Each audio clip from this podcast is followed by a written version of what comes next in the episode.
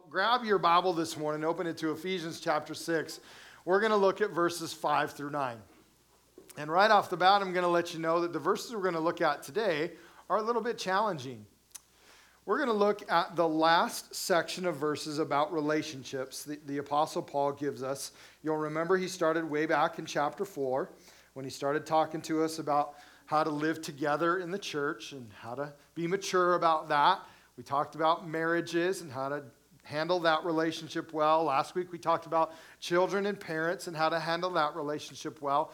Well, here we come up on a section of verses, verses 5 through 9, that talk about a very prevalent relationship in the first century, and that is relationships between slaves and masters. Now, it's not a popular subject. We're not going to win any awards or have any great pep rallies over this one. But it's in the Bible, and what's interesting is it's in the Bible several times. Not only is it in Ephesians, it's in Colossians and 1 Corinthians and 1 Peter and Titus, and there's an entire book dedicated to it, the book of Philemon. If you've never read the book of Philemon, it's about Paul's friend named Onesimus, who he met when he was in Rome. And while Paul was in Rome preaching the gospel, this young man named Onesimus got saved. And Onesimus began to tell Paul, I'm actually a runaway slave. And I probably need to go back to my owner and apologize for how rude I was, for how disrespectful I was, and all of the things that I did to usurp his leadership. Well, that sounds like a good idea. What's your friend's name? Philemon. No way. The Philemon that lives in Ephesus? Yeah, I know him. He's my friend. Small world. Well, I know Philemon's got a little temper, so maybe I should write you a letter before you go back and just talk to Philemon about how he should welcome you back as a brother in Christ, not just as a slave and a master.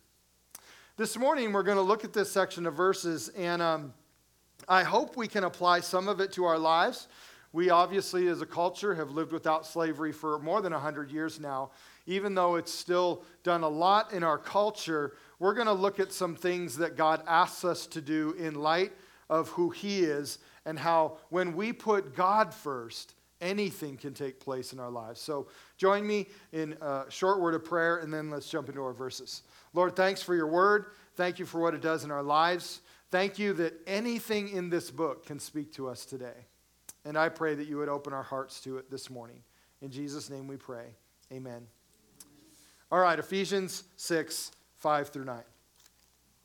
Slaves, obey your earthly masters with respect and fear and with sincerity of heart, just as you would obey Christ. Obey them not only to win their favor when their eye is on you, but as slaves of Christ, doing the will of God from your heart. Serve wholeheartedly, as if you were serving the Lord, not people, because you know that the Lord will reward each one for whatever good they do, whether they are slave or free. And masters, treat your slaves in the same way. Do not threaten them, since you know that he who is both their master and yours is in heaven, and there is no favoritism with him. Now, let me just share one little phrase here that I think is important as we jump in, that I think helps us with the context. The last phrase of verse 9 says this, and there is no favoritism with him. This verse declares there's no favoritism with God, and what God is saying is, listen, I'm different than you. As mankind, you always find ways to find favoritism with each other and how to treat each other improperly. I don't do that. I'm not like that. And so God begins to give us direction because he knows that we often treat one another improperly because of the sin in our lives, and he begins to give us direction for that. Now let me paint a scenario that would have been prevalent at this time during the first century when the Bible is being written that will give us a little bit of insight into this section of verses and about why they're in the Bible. Imagine with me a very wealthy man, and he lives in a modern city in the Roman Empire somewhere, and he spends most of his time in the marketplace doing his business. In the marketplace, he makes connections with people, he communicates with people, and it's the way that he makes money. One day, this man, let's call him Paul, he walks into town and he starts sharing a story with people in the marketplace. And the story that this man Paul is sharing is a story that God, not just any small God or any number of God, but the true God, the only God, the God who created everything and created our planet and all the stars that we see and everything we see in it. This God left his throne and came to earth and died for us. Now, as this wealthy man, you hear this story in the marketplace and your ears kind of perk up, because this story is unlike any story about any God you've ever heard before. And this Paul guy says he'll be back the next day, and so you come back the next day, and the next, and the next, and the next, until one day you've heard enough that you say, I need to believe in this God. And so you make a commitment to believe in this God, and you're excited about who God is. Some other Christians lay their hands on you, and they pray for you, and you are filled with the Holy Spirit, and you even begin to speak in tongues. This awesome religious experience where the Holy Spirit comes upon you and begins to overflow in you, and all you can think about is running home and talking to your family and your slaves about it. And so you run home and you talk to your family, and about 50 of your family, they all come to believe in Jesus Christ. And you go and you talk to your slaves, and you've got about 50 of them, and they all come to believe in Jesus Christ. And so now 100 people have just come into saving relationship in Jesus Christ.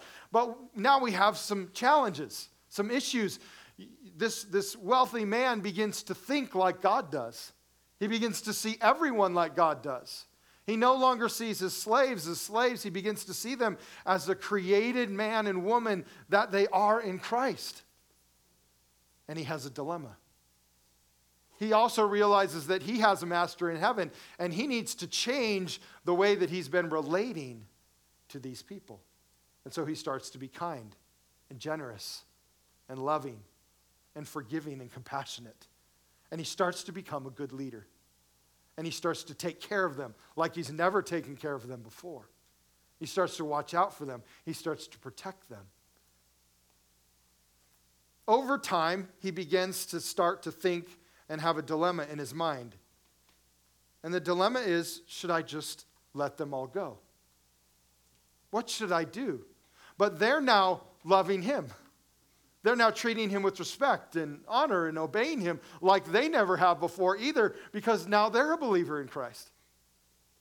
And so now this relationship is forming that was never like it was before, as they are all learning to treat one another like Jesus wants them to treat one another.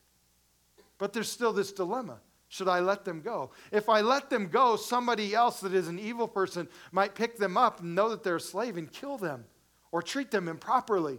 Take them into their own home and treat them as a slave and treat them worse. And so in this context, in this challenging condition that's happening in the world, the Bible says, slaves, obey your masters. And masters, treat your slaves like you know you should, because you have a master in heaven before as well, and he's watching every single thing you do. So you better treat everybody like Jesus treats you. And these are the directions that we have in God's Word. Now, it's interesting that these are here. We would wonder maybe why so much direction for slaves and masters? Why is it all over the New Testament? Well, here's one of the reasons it's all over the New Testament. Historians tell us, and as you do a lot of research like I have about this subject, you'll understand that we actually have a lot of material from Roman historians. So there's actually a pretty good amount of material that we can look up historically and find out what life was like during the 1st and 2nd century. Now, here's what's interesting. About 50%, and that's a rough number, sometimes it's 40, sometimes it's 60%, but about 50% of the Roman Empire during the 1st century were slaves. So if you can imagine, half of the population of the place where you live is slaves. And in Rome and Italy, the center of the Roman Empire, historians believe it was high as 85%. So as the gospel begins to expand and grow, and people are getting saved, and it's touching everyone in the Roman Empire, who's getting saved? Well, free people are getting saved, and slaves are getting saved. And now they're having to figure out how to live together. How do we make this very awkward situation work? And the direction that we have is here in verses 5 through 9. Now, here's a couple other things to think about before we jump into our verses. During the first century, Rome is at its height. It's at its greatest place of power. They've taken over almost all of Europe, all of the Middle East, all of North Africa, and they're beyond. Now, here's what's interesting about slavery during the Roman Empire. There's some things that are different about slavery than what we would understand as Americans. For one, slavery was not a racial prejudice in Rome. They would enslave anyone for any reason. See, slavery for them was simply whoever we conquered has now become our slave. But it was different in the sense that they would use those people in the gifts that they had. So if you were conquered by the Romans and you were an architect, you'd become an architect in Rome. If you were an engineer, you'd become an engineer. If you were a linguist, you'd become a linguist. You would just do it for the Roman Empire or for a family in the Roman Empire. Most slaves were the result of war. When one empire conquered another, that empire would become slaves of the other. And since Rome had now conquered nearly the entire world, there was a large population of slaves. As a result, those people are coming to know Christ. Now, here's what's interesting. Most of Rome's slaves were European. That means they looked like Romans, they talked like Romans, they had similar beliefs and mythologies. They weren't different, they were the same.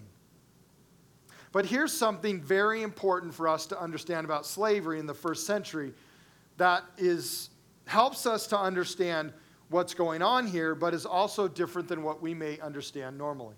Most slaves in the Roman world lived in better conditions than free people. They say, how could that possibly be? Well, most of the slaves lived in wealthy homes, in wealthy environments, because it was the wealthy people that could afford, unfortunately, to buy someone. Now, we know that that's wrong, and we know that that should never be done, but that's the reality. Slaves were owned by wealthy people, and if you lived in a wealthy home, it meant you had good food, it meant you were protected, and it meant that you could live a life. You probably had more clothes than you ever had as a free person, and so even though it's not a good situation, it's a better living condition than you were as a free person. There's something else that's interesting about the first and second century in Rome. During the first and second century, there became a belief system in Rome that many of the philosophers began to teach amongst the Romans. And they began to inherit as people, and this was kind of their motto, about slavery. Their motto was this: a well taken care of slave is a more productive slave. Now, the point was, if I'm a bad slave owner and I beat my slaves and I kill them and I treat them horribly, I won't get as much production out of them. But if I treat them well, I will get more production out of them. Now, as a result, that caught on. And so during the first and second centuries, slavery began to change in the Roman world. And slaves began to receive more rights and privileges due to those changes. For instance, a slave could worship with their master's family. A slave could get married. They could earn their own money, and you could actually buy your freedom. A slave could lodge a complaint against his master in a court of law and win. And a slave who was killed without just cause could be charged, the owner could be charged with homicide and could end up himself in jail. And lastly, a slave that was abandoned by his master could go free. Now, Let me first declare, we're not trying to dress up a muddy pig here. You understand that? We're still talking about slavery. We're not trying to put some decorations on a pig and say that that it's your girlfriend, right? That's not what's happening here. We're still talking about slavery.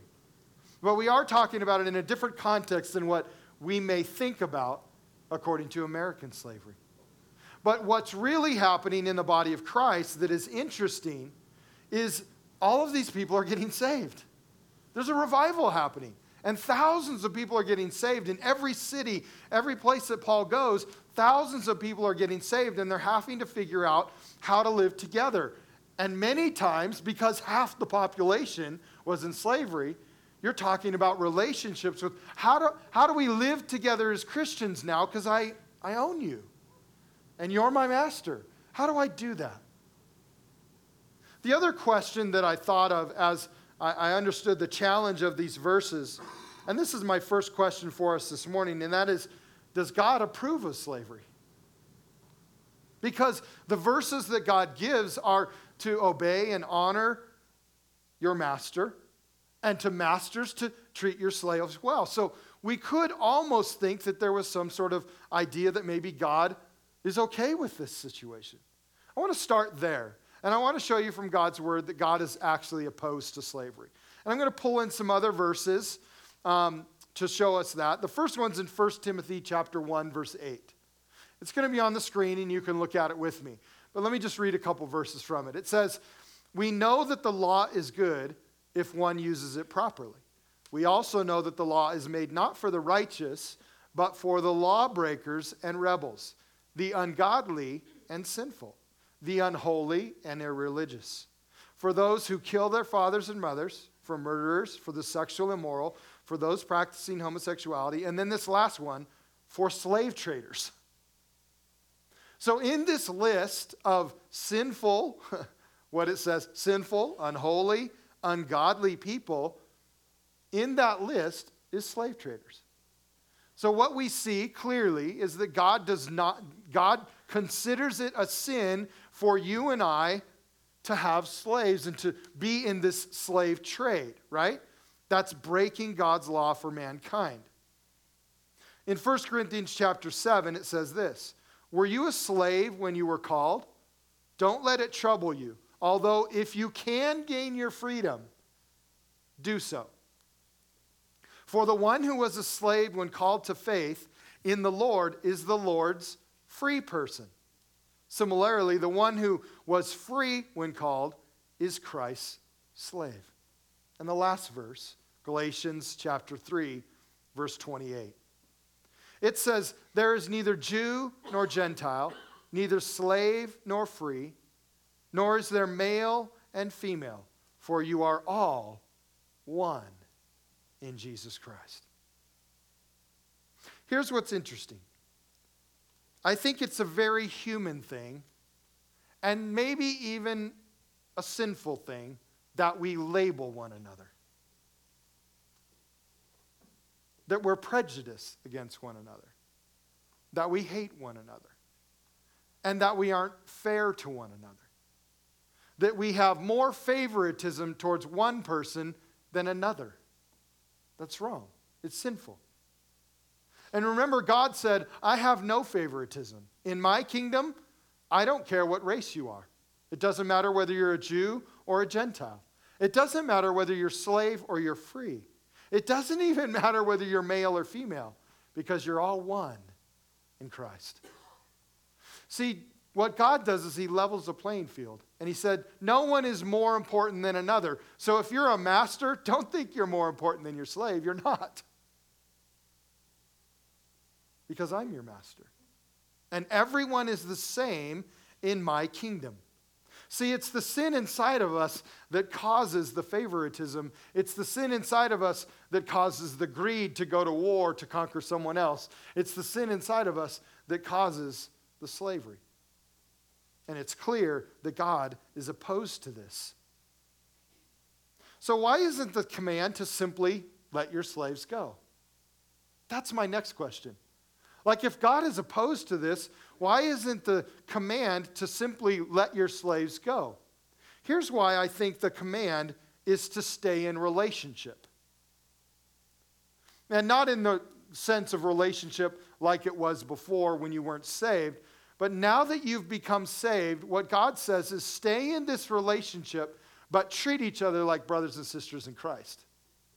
Don't treat each other like master and slave, like you did before. Treat each other like brothers and sisters in Christ. In other words, as a slave, you don't treat your master like you did before. You obey, and you are kind, and you're obedient, and you're respectful, and I'll get to that in a minute. And if you're a master, don't treat them like you did before. You treat them like you would a brother or sister in Christ Jesus, knowing that I'm your master, and I see everything that you do, and will hold you accountable for everything you do, okay? So now this relationship is being formed. And what God knows is that relationships are the strongest things in the world, right? And so in this relationship where everyone is growing in Christ and learning how to be like Christ, we're better off together than we are apart. We're better off doing relationship together in this home than we are being apart. The other thing is, which was still true, that if a slave ran away, or even if a slave was let go, it was still okay in the Roman kingdom to kill that slave if they got caught. So if a master were to let them go, they might be caught by somebody else that was mean and sinful, and they might end up in that home and be in a far worse situation than they were before. So if the command had been to let all your slaves go, you could literally be writing their death sentence. That's not good either. Instead, here's what's interesting. Instead, the direction is to be the best Christian you possibly can. That's the direction. Here's what Paul believes, and here's what all the writers of the New Testament believe, that a Christian who puts all of his faith in Jesus Christ and all of his hope and everything about his life and surrenders everything to Jesus, no matter what their circumstances are, they have power over those circumstances because Christ is now living in them. And in the middle of that tough circumstance, you can move on and you can go on. You can live through it. Now remember, our author is Paul. And Paul knows a little bit about what he was writing about because he was a slave. And his father bought his freedom. His father was a wealthy enough man that he bought Paul's freedom. So Paul knows exactly what he's talking about when he talks about living as a Christian in the home that you were in. Now, with that being said, Paul also knows what it means to struggle and to be in a situation because of some inappropriate conduct. Paul's in jail right now simply for sharing the gospel of Jesus Christ. He's writing the letter of Ephesians from jail. So he also knows about what it means to be in a situation that is not kind or right.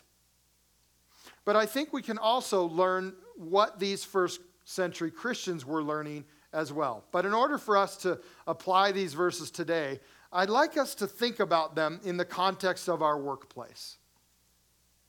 I'd like us to put it in that context for us, knowing that you're not a slave at your workplace and knowing that your boss is not a master, right? We're all aware of that. But the context of slave and master really is about work. It's really about getting work done. And so in that context, you and I understand that context as well, because we all go to work and need to get work done. So my question is, would you find yourself obeying verses 5-9 at your workplace? So the first thing Paul said was, be obedient. In other words, don't give your boss any reason to be upset with you. Be obedient. Don't be the person that is always challenging their leadership. Don't be the person that's always talking bad with other employees behind their back. Don't be that employee that when you've been given instructions, you don't do them, and 3 days later your boss is asking you, have you done that yet? And you're like, nah. And he's like, why not? I don't know, just didn't want to. Don't be that guy. Don't be that girl. Be obedient. But then he takes it to the next level. Not only be obedient, be respectful.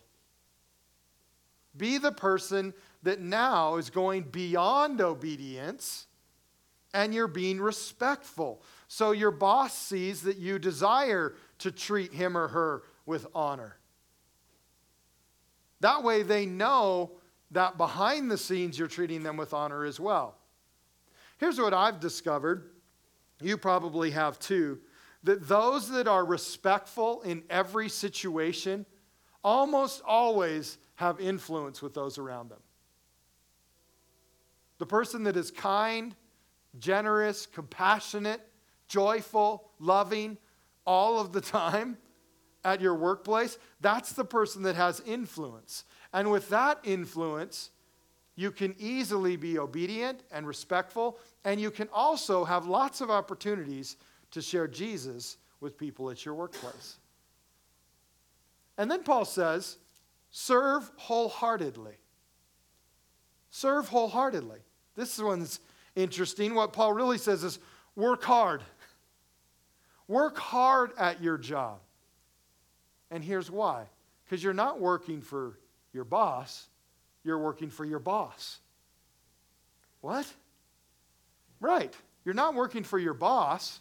You're working for your boss. I'm confused. Well, who's your boss? Is your boss Jesus or your employer? If your boss is Jesus, then you work for him, amen? Your boss is the Lord. He is your master. And you know that your first responsibility in life is to live for him. And you get to do it wherever you work. And when you do it that way, you serve wholeheartedly. You do a good job when you're at work, and you even do it when no one is looking. You serve wholeheartedly all the time, 100%. When you clock in, you serve wholeheartedly. You don't serve just when the boss is looking at you. In other words, you're not a brown noser. You're obedient, respectful, and servanthood is a part of your life, and it's authentic and real.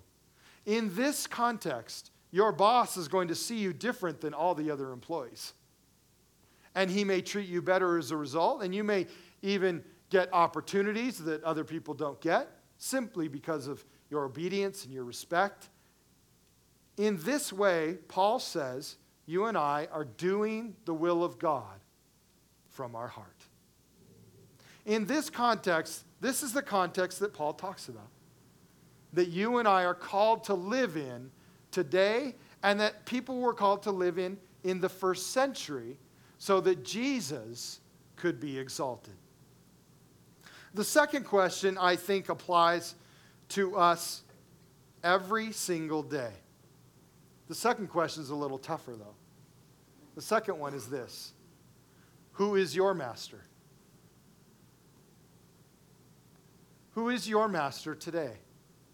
Because the reality is, something or someone is mastering us. The Bible is very clear that we are either one of two things. We're either a slave to sin or we're a slave to Jesus. There's only two options. When God looks at the world, that's how he sees mankind. We're either living in sin or we're not living in sin. And God wants to be our master because he wants to free us from the thing that holds us captive more than anything else. And that's our sin. What we discover as Christians is that we have the greatest master ever because our master is willing to die for us. So we have a great master. He's kind. He's loving. He's joyful. Now here's what's interesting. Our theology of salvation that we find in God's word, the theology that we make up in God's word actually has the same root words that would have been used to describe the way that slaves would be set free in the first century. Let me show you.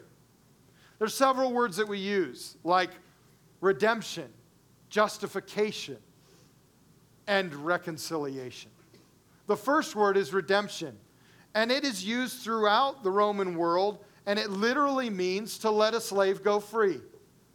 So we use it in the kingdom of God, and the writers of the New Testament started using this word to refer to us as Christians. Why? Because what the writers of the New Testament are saying is you and I were literally slaves of our sin. And Jesus set us free. He set us free. We're no longer slaves to our sin. We've been redeemed. The second word is this word justification. It means just as if you've never sinned. It also means the act of being judged and found not guilty. The term was often used of a slave that was set free, and he was no longer guilty of a crime or of being a slave anymore. He was now free. And as Christians, we grabbed a hold of that word because we said we want to be set free from sin, and we are free because we're no longer guilty. See, on the cross, Jesus took all of our sin, and he died for it. And so when you and I believe in Jesus Christ, our slate is washed clean. It's wiped out. All of our sin is wiped out, and we no longer are guilty. We're actually not guilty. And the third word is reconciliation. This word reconciliation meant the bringing together of people that had been separated from one another. In particular, slaves that had been separated from their families and now had the privilege, once they bought their freedom, to go home or to find their family and be reconciled. And the New Testament uses this word to describe us being reconciled with God the Father. That Jesus Christ paid for our sin, and we are no longer slaves to our sin. So we now, because we are completely forgiven and totally washed clean, we now get to be reconciled with our Heavenly Father. We're no longer slaves. We're free people. A slave also, interestingly, was not reconciled with the culture, with the society, because as a slave, you were not included in rights and privileges of a free person. You didn't have the freedom of those things. But once you had been reconciled as a slave, all of those things would get restored to you as a free person. So all of your rights of inheritance, ownership, legal citizenship, and all of the things that go along with that were all reconciled to you. And what Scripture says is when you and I believe in Jesus Christ and our sin is wiped out, we are now reconciled to God the Father, and now we have a spiritual inheritance, we have ownership, and we have legal citizenship in heaven because we have been completely reconciled to God our Father. Isn't that good news? That's what Jesus has done. He's redeemed us. He's justified us. He's reconciled us, and we are now free. See, the believer is lifted from the lowest position to the highest position. You're no longer a slave to sin. You are a slave to Jesus Christ, the greatest, kindest, most loving master of all time. And he sets us free in his kingdom. Now, when our master begins to be involved in our life, we begin to understand life differently. We understand life completely differently. One, we respect and fear God more than men. When you understand that God is your master, you respect and fear him more than you do men. That's why it says that we should serve wholeheartedly as if serving the Lord, not people. Because we work for the Lord first. This is why we go to work and strive to be the best employee. We have a great attitude. We exhibit leadership. We get along with others. We obey and respect our boss and follow the rules at work because we're working for the Lord. We recognize that our first job in life is to be in relationship with God the Father. And we just carry that out at work. If you go to work and you don't work hard, you have a crappy attitude, you don't get along with people, you don't obey or respect your boss, and people know you're a Christian, and then one of their friends says, would you like to be a Christian? And the only context they have a Christian is you at work. Do they want to be a Christian? Nope. They don't. Because they're like, if that means being the type of person that doesn't work hard, has a crappy attitude, doesn't get along well with others, and is disrespectful, no, I don't think I want that. That's why the word is very clear in this spot and in many others, that when we go out into public, and especially when we go to work, our responsibility is to God first, because we get to be a representation of Jesus Christ at our workplace. Another thing that begins to change in our life is that we understand that everyone is responsible to the Lord. Everyone is responsible to Jesus. And we know that the Lord will hold everybody, including ourselves, responsible for everything we do. So if I feel like I'm the lowest, then I'm called to still live for Christ in that way, because God's going to hold me responsible for my actions and my words. And the same is true if you're a leader. God will hold you responsible for your words and for your actions. That's why verse 8 says this: you know that the Lord will reward each one for whatever good they do, whether they are slave or free. Back to the question, who is your master? See, what we've discovered this morning is that slavery is conditional upon what or who is your master. Because we are either a slave to sin or a slave to Christ. And if we're a slave to sin, it results in hurt and pain, destruction, physical death, spiritual death. See, here's what Scripture teaches, and what we can capture from this section of verses as well, is that slavery to sin is the worst form of slavery. Slavery to each other isn't so good either, but slavery to sin is the worst form of slavery. But what's interesting is when Jesus sets you free from your sin, you recognize that you can live in any situation you're in because you're really free.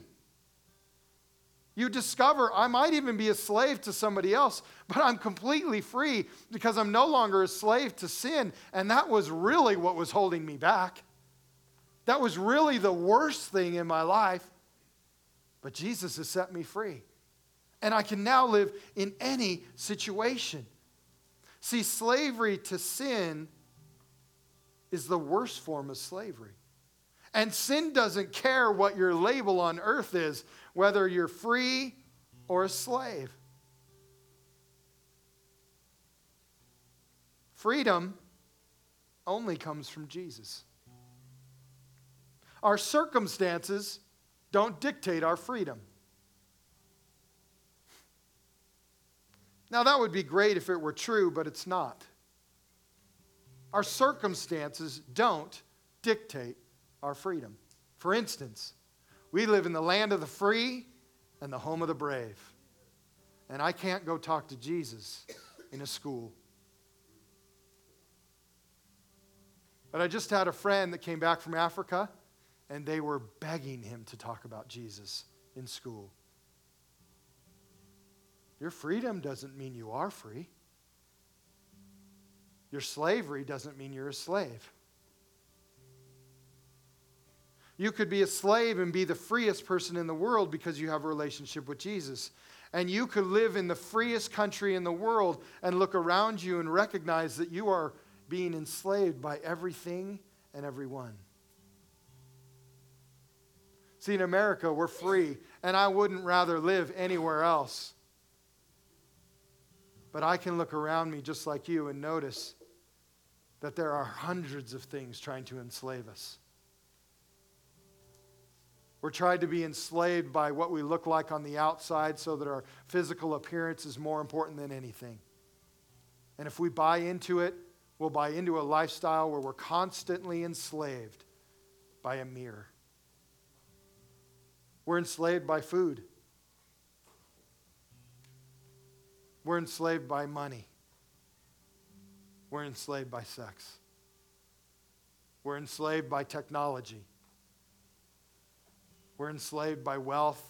And the list goes on and on. But Jesus came to free us. He came to free us from all of that sin and all of these things, because what we discover is that the person who is truly free is the one who is a slave to Christ. How can that be? Because this master has everything good for you. Master Jesus wants you to be completely free. And Master Jesus doesn't want anything to ever master you. And he knows that our sinful lifestyle, the sin inside of us, and the sin in our world that is now prevalent around the globe, is Satan's desire to entrap us and ensnare us and have a stronghold in our life so that you and I are distracted from living and loving Jesus Christ all the days of our life. So back to the question. Who is your master? Or what is mastering you? Because the reality is, it's either Jesus who gives freedom, or it's something else. Would you bow your head with me this morning?